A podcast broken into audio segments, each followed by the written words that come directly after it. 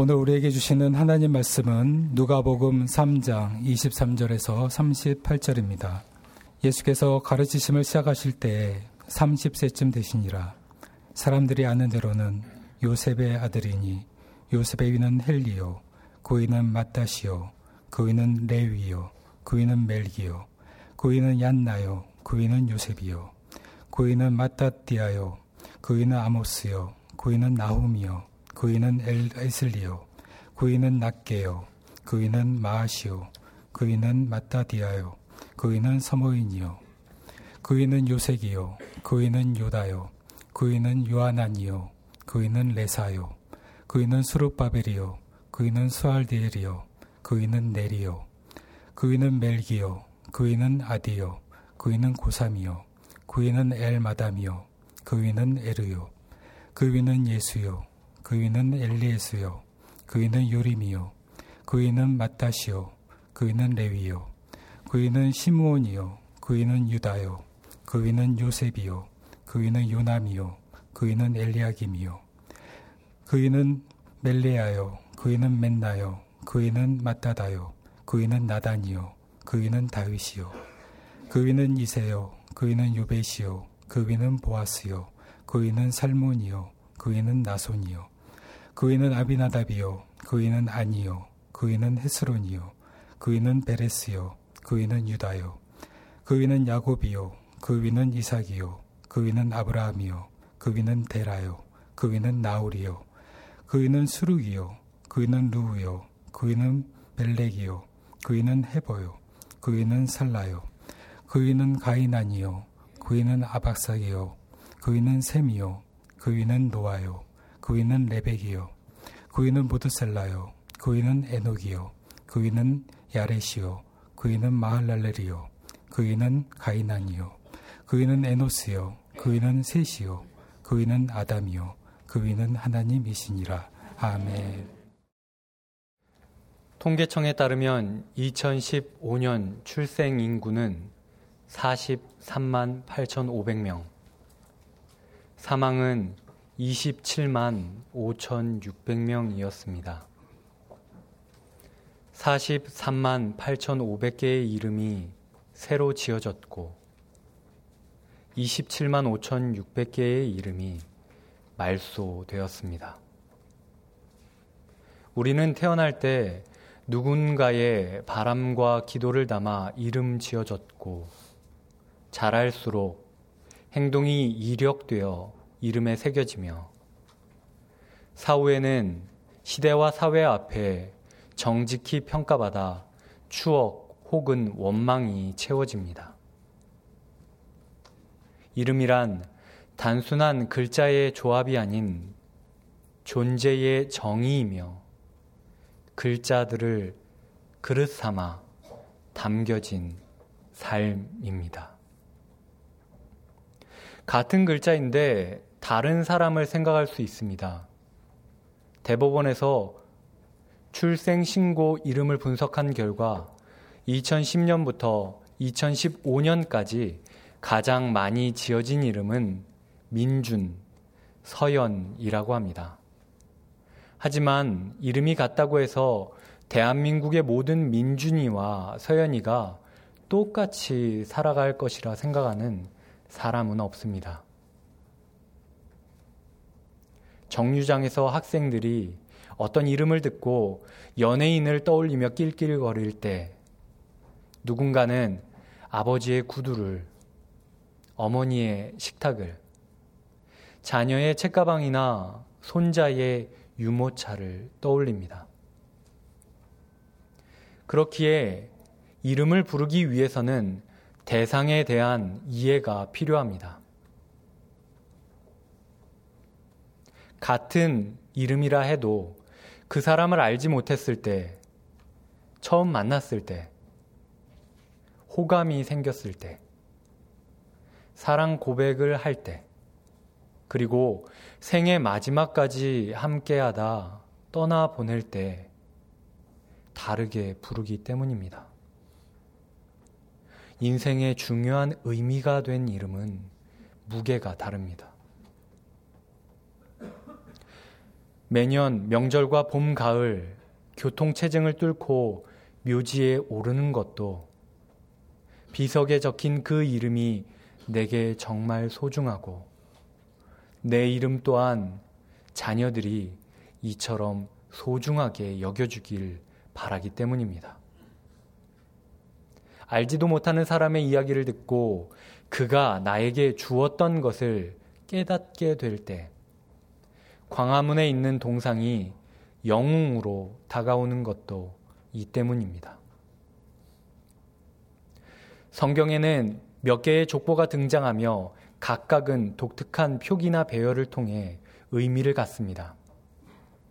창세기 4장은 문명이 발달하지만 그 끝은 신에 대한 조롱으로 가득했던 가인의 족보와 모든 인간은 죽기 마련임을 깨닫고 예배를 시작한 에노스의 족보를 대조함으로 번영이 아닌 예배의 좁은 길을 추구하라 합니다. 5장에서 이어지는 노아까지의 족보는 믿음으로 자녀를 양육한 에녹을 닮아갈 것과 500년간 자녀가 없던 노아였음에도 하나님께서 사용하셨음을 알리며 교훈과 위로를 줍니다. 마태복음은 누군가를 낳았음을 강조하는 생명의 족보로 시작하며 믿음의 왕 그리스도께서 우리에게 생명을 주러 오셨음을 명확히 밝힙니다. 그리고 지금 하나님께서는 누가와 초대 교회 나아가 우리에게 본문의 족보를 통해 말씀하십니다. 아담부터 예수님까지 77개의 이름이 등장합니다. 그중 예수님을 제외하고 성경에 설명과 함께 등장했거나 유대인에게 잘 알려진 이름들, 그 이름들은 20개, 즉 20명이었습니다. 다른 족보에 등장한 적이 있거나 간단하게라도 언급되었던 사람들은 17명이었습니다. 그리고 나머지 39명은 처음 등장하는 이름들, 누가복음이 아니었으면 잊혔을 사람들이었습니다. 예레미야 22장 30절은 여호야긴이라고도 불리는 고니아가 말씀을 청종치 않았기에 저주를 받아 자식이 없겠고 그의 후손 중 다윗의 왕위에 앉아 유다를 다스릴 이가 다시는 없을 것이라 예언했습니다. 그 결과 메시아의 족보는 솔로몬 가문에 편입된 다윗과 바세바 사이의 셋째 아들 나단으로부터 이어졌다는 것입니다. 이를 발견하게 되므로 잊혔던 명단들이 족보에 등장했고 바벨론 포로에서 돌아올 때 자세한 족보도 얻게 되므로 추가되는 사람들이 생겼습니다. 76명 중 20명이 소위 유명했고 17명이 이름이라도 올려봤으며 39명은 무명인이었습니다. 아무도 기억하지 못하거나 이름만 올려진 인원은 56명으로 76명 중 74%입니다. 유명을 향해 달려가는 우리에게는 낙오자로 여겨질 그들이 정말 실패한 것인가의 문제는 본문 23절에서 예수께서 요셉의 아들로 알려졌다라는 것. 즉, 30년이 지나는 동안에도 존재를 각인시키지 못한 무명인이었으므로부터 풀어가야 합니다. 23절은 예수께서 가르침을 시작하실 때에 30세쯤 되었다 합니다. 가족으로부터 버림받고 포로로 팔려 감옥까지 갔던 요셉이 이집트 총리로 전국을 순찰하고 다스리게 된 것이 30세였습니다. 하나님께서는 회막을 설치하고 이동할 직무를 레위 지파 고핫 자손 중 30세부터 50세까지로 지정하셨습니다. 자신을 사람 취급하지 않았던 가족을 데리고 도피 생활을 다녀야 했고, 첫 아내가 다른 남자와 결혼한다라는 것을 들었음에도 아무것 할 수 없었던 지명수배자 다윗이 시글락에서 회개하고 이스라엘로 돌아와 통치를 시작했던 것도 30세였습니다. 포로로 끌려가 타국에서 아내와 함께 살아야 했던 에스겔이 그발 강가에서 하늘을 열고 임하신 하나님을 만나 선지자로 부름받은 것도 30세였습니다. 당시 30세는 인생의 희로애락을 깊이 경험해 이치를 깨우치고 가장으로서의 무거움을 지고 살아가는 기준점으로 여겨졌습니다. 하나님 아들로 신적 능력을 갖고 계심에도 예수님께서는 30년을 기다리셨습니다. 젖을 먹어야 했고 말과 글을 배웠으며 회당에서 말씀을 들었습니다. 요셉 사후에는 가장이 되어 몫으로 나무를 자르고 깎으며 생계를 이어갔습니다. 사랑과 존경만 있지는 않았을 것입니다. 참견도, 동정도, 비웃음도, 무시도 있었습니다. 그분은 우리와 같이 살아가셨습니다. 예수께서 무명 시절을 보내신 이유는 바로 평범한 사람들을 공감하고 위로하기 위해서입니다. 유명하지 못한 이름 56개엔 각각의 이야기가 있겠지만 그 중 한 명을 예로 들겠습니다. 29절에 있는 예수라는 이름은 구약 시대엔 여호수아라 부르던 것으로 여호와는 구원이라는 뜻입니다. 현대까지 발견된 기록물 중 주전 330년부터 주후 200년 동안 작성되었던 문서에 팔레스타인 유대인 이름은 2625번 등장하며 그 종류는 447가지입니다. 그중 예수라는 이름은 99번 사용되므로 시몬, 요셉, 나사로, 유다, 요한에 이어 여섯 번째로 많이 사용되던 이름이었습니다. 이집트, 바벨론에 이어 로마의 지배 아래에 있는 29절 예수라는 이의 부모는 아이를 낳고 이름 지으며 여우수아와 같은 민족의 구원자가 되길 소망했습니다.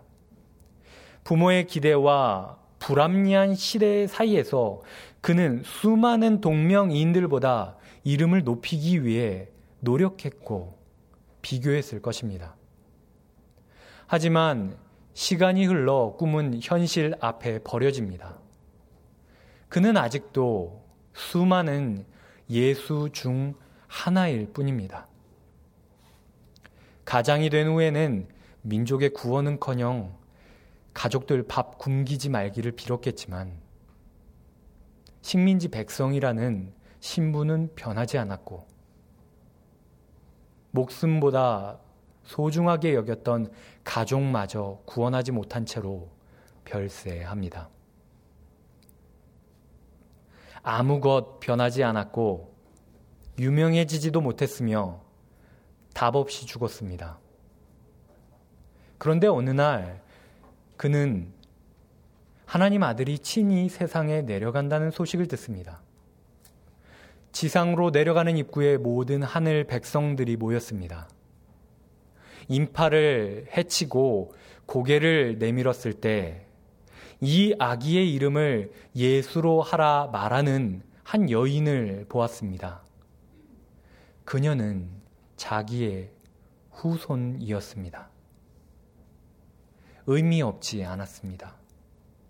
비록 식민지 백성으로 무능력한 가장으로 평범하게 살았지만 그럼에도 그의 고민과 서름과 눈물이 메시아의 피와 살로 이어졌습니다.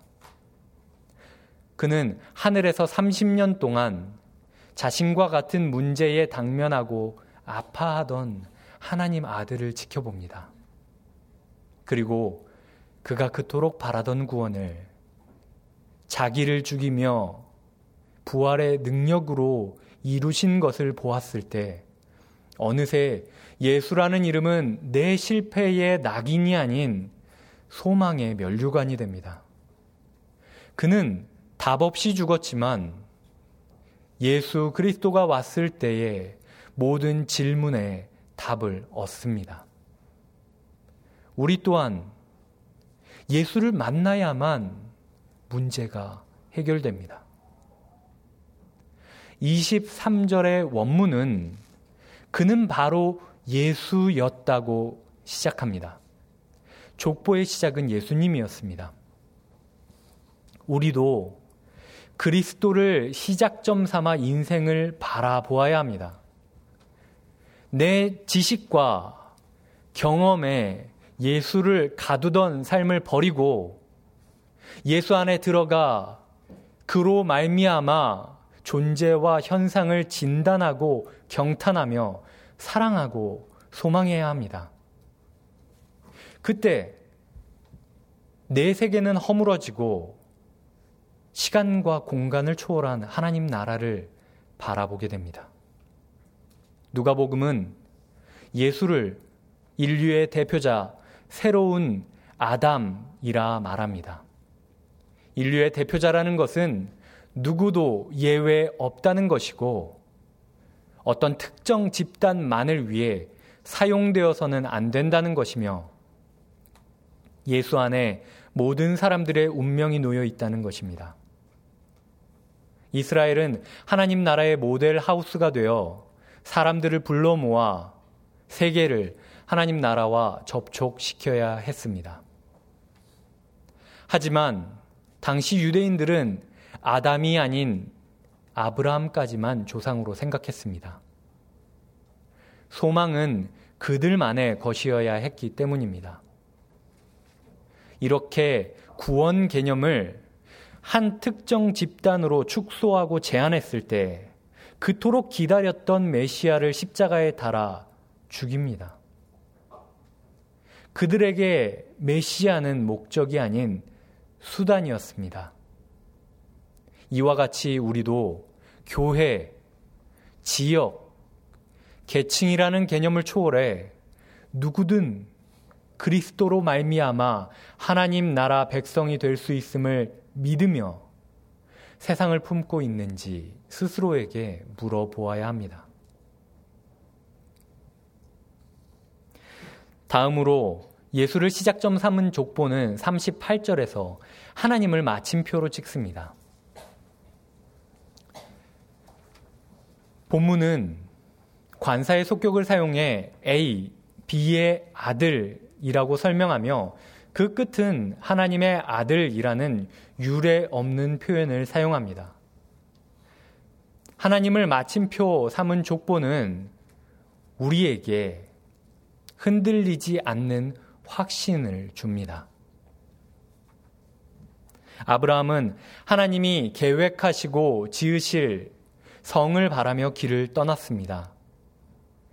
사무에라 7장은 다윗의 혈통에서 나올 사람이 하나님 아들로 불리고 그가 그 성을 건축하며 영원토록 보존할 것이라 예언합니다. 누가는 마리아를 통해 하나님께서 그 예언을 이룰 아기를 주셨으며 아이의 이름을 예수로 지으라 명하는 천사의 명령이 있었음을 듣게 됩니다. 세례식에서 너는 내 사랑하는 아들이라 내가 너를 기뻐하노라는 소리를 들었다는 목격자들도 만납니다. 또한 예수가 시험받았을 때에 마귀가 그에게 물었던 질문은 당신이 하나님의 아들이거든 이었음도 알게 됩니다. 예수님의 정체성은 하나님 아들이었습니다. 신앙이란 존재 의미를 현상이 아닌 근원에서 찾는 것입니다. 가정, 형편, 지적 수준, 감정, 직업은 변할 수 있지만 우리 모두 누군가의 자녀라는 사실은 변하지 않습니다. 하나님께서 우리를 아들이라 불러주신다는 것은 인류의 시초인 아담도 예배의 시작인 에노스도 죽지 않고 하늘로 들려 올라간 에녹도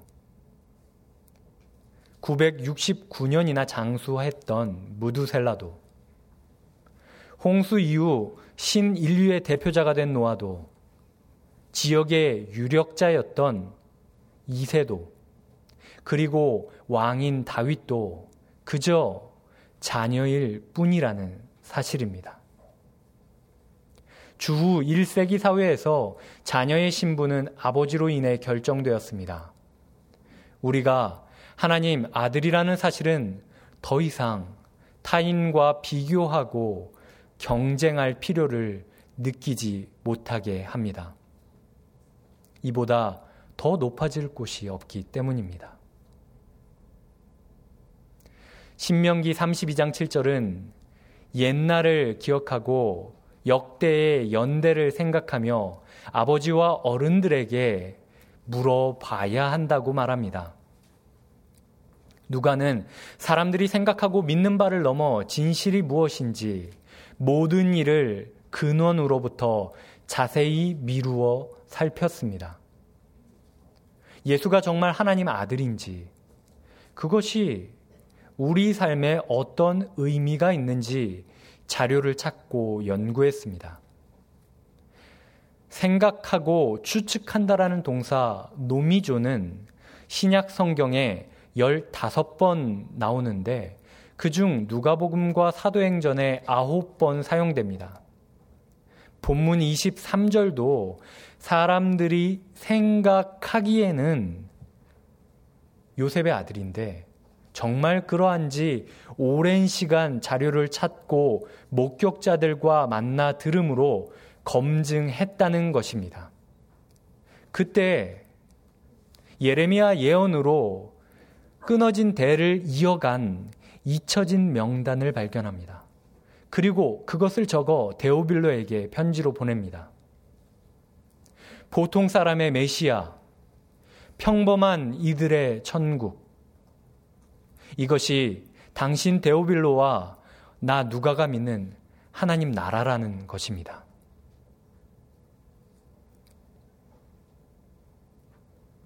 누가복음과 사도행전은 어느 특별한 한두 사람의 이야기가 아닌 예수 그리스도의 이야기였습니다. 예수와 동행할 때의 바울과 그렇지 않을 때의 사울이 달랐으며 베드로, 바나바, 마가도 그러했습니다. 그가 근원에 대한 관심을 갖지 않았다면, 데오빌로와 교회에 편지를 적지 않았다면, 우리는 이 이름들을 결코 알 수 없었을 것입니다. 하나님께서는 한 개인이 신앙의 답을 찾아가는 여정을 통해 숨겨져 왔던 잊혀진 명단을 핀셋으로 건져 올리듯 꺼내어 우리에게 보여주십니다. 그것이 하나님께서 세상에 자신의 뜻을 남기는 방법입니다. 빌립보서 4장 3절은 복음을 위해 힘쓰고 멍해를 진 사람의 이름이 생명책에 있다고 말합니다. 요한계시록은 끝까지 견뎌 이겨낸 자의 이름이 생명책에서 결코 지워지지 않을 것이라 약속합니다. 하나님 나라는 어린 양의 생명책에 기록된 자만 들어갈 것이고 기록되지 못한 이는 심판받을 것입니다. 그것이 전부입니다.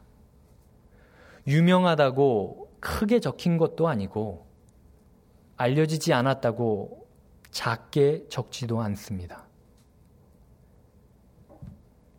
우리는 쉽게 성경의 족보를 건너뜁니다. 읽기 어렵고 귀찮다 생각한 날들이 많았습니다. 하지만 그럼에도 주님께서는 그 이름들을 쓸모 없다 하지 않으시고 성경에 기록해 주셨습니다. 이와 같이 하늘에서 어떤 사람은 왜 이리 생명책에 쓸데없는 이름이 많냐 물을 수도 있겠지만 주님께서는 이것은 그와 나의 비밀 이야기라 답할 것입니다. 하늘 보좌 우편에 앉으신 주님께서 가장 귀하게 여기는 보물, 그것은 우리의 이름입니다. 언젠가 주께서 생명책을 펼쳐 이름 부르실 때 그분이 우리 삶을 지켜보셨고 함께 하셨으며 인도하셨음을 확인하게 될 것입니다. 다시 오실 예수가 아니면 숨겨질 이름. 주께서 다시 오시지 않으면 알 수 없는 존재의 의미. 그것이 바로 우리입니다. 현대사회는 유명해지라고 부축입니다. 인터넷 검색에 내 이름을 눌렀는데 다른 사람의 사진과 이력이 나오면 실패한 것 같습니다. 여전히 내 옆에서 나를 불러주고 기억하는 사람들이 있음에도 존재가 지워진 것 같은 박탈감을 느낍니다. 그곳에 이름을 올리기 위해 애쓰다 가족들과 친구들을 버리기도 합니다. 하지만 유명하다는 것이 꼭 좋은 것은 아닙니다. 잔인한 살인자나 부정을 저지른 정치인 이름이 알려지긴 했지만 그것이 그 사람의 선함을 보증하진 않기 때문입니다. 자극을 추구하는 세상에서는 악인이 유명해질 때가 더 많습니다. 이것을 알고 있음에도 여전히 우리가 선함이 아닌 유명함의 깃발을 잡으러 달려가는 이유는 무엇인지 질문해야 합니다. 그리스도 앞에 무명인이란 없습니다. 그리스도 안에 의미 없는 삶은 결코 없습니다. 하나님 나라는 평범한 다수가 특별한 소수를 위해 도구되는 세계가 아닙니다. 예수로 말미암아 우리가 지금 이 자리에 함께 있고 우리를 통해 주께서 다시 오실 것입니다. 아담이 창조물의 이름을 지어 불렀듯 주님께서 영원토록 우리를 불러 주시는 곳. 모든 사람들이 하나님 자녀로 동등하게 존중받으며 그리스도만 드러나는 곳이 바로 하나님 나라입니다. 하나님께서 우리를 자녀 삼아 주셨기에 아빠, 아버지라 부를 수 있습니다. 그리스도의 동생이 되었고 그가 우리를 친구 삼아 주셨습니다. 택하신 말에 왕 같은 제사장들이요 거룩한 나라요 그의 소유된 백성이 됩니다. 하지만 현실은 시험의 광야입니다. 우리는 이름값을 하지 못하고 있습니다. 그때 기억해야 할 것이 바로 이 족보입니다. 하나님께서는 우리 이름을 결코 잊지 않으신다는 것입니다. 유용하거나 도움되었기 때문이 아니라 그저 자녀이기 때문입니다. 존재의 이유, 삶의 방향성, 미래를 향한 소망은 시편 1편이 그 뿌리가 어디 있는지로 의인을 정의 내리듯 하나님께 거슬러 올라갈 때에만이 찾을 수 있습니다. 지금도 분명 믿음의 계보가 있을 텐데 기록과 보관을 멈춘 이유는 무엇일지 질문해 봅니다. 분주함에 쫓겨 예수 이름의 가치를 깨닫지도 내 존재 의미를 발견하지도 숨겨진 하나님 자녀들을 찾지도 않았습니다. 이제 누가와 같이 현상을 거슬러 근원에까지 올라가는 여정, 즉 오늘 마주한 이 말씀의 참 뜻이 무엇인지 정직하고 끈질기게 탐구하고 적용하는 과정을 시작해야 합니다. 그때 숨겨진 하나님 자녀들을 발견하게 될 것이고, 우리 또한 그 믿음의 계보 안에 있음을 깨닫고 확신 위에 설 수 있을 것입니다. 누가복음의 족보는 7이라는 완전수가 11번 반복됩니다. 이스라엘에게 있어 완전한 확장을 뜻하는 숫자는 12이었습니다. 11번째 족보는 이제 그리스도로 말미암아 새롭게 시작되는 12번째 족보로 이어져야 합니다. 이전까지는 상상하지도 못했던 새로운 계보가 무명의 보통 사람인 우리를 통해 다시 오실 그리스도께 지금 이어지고 있습니다. 기도하시겠습니다.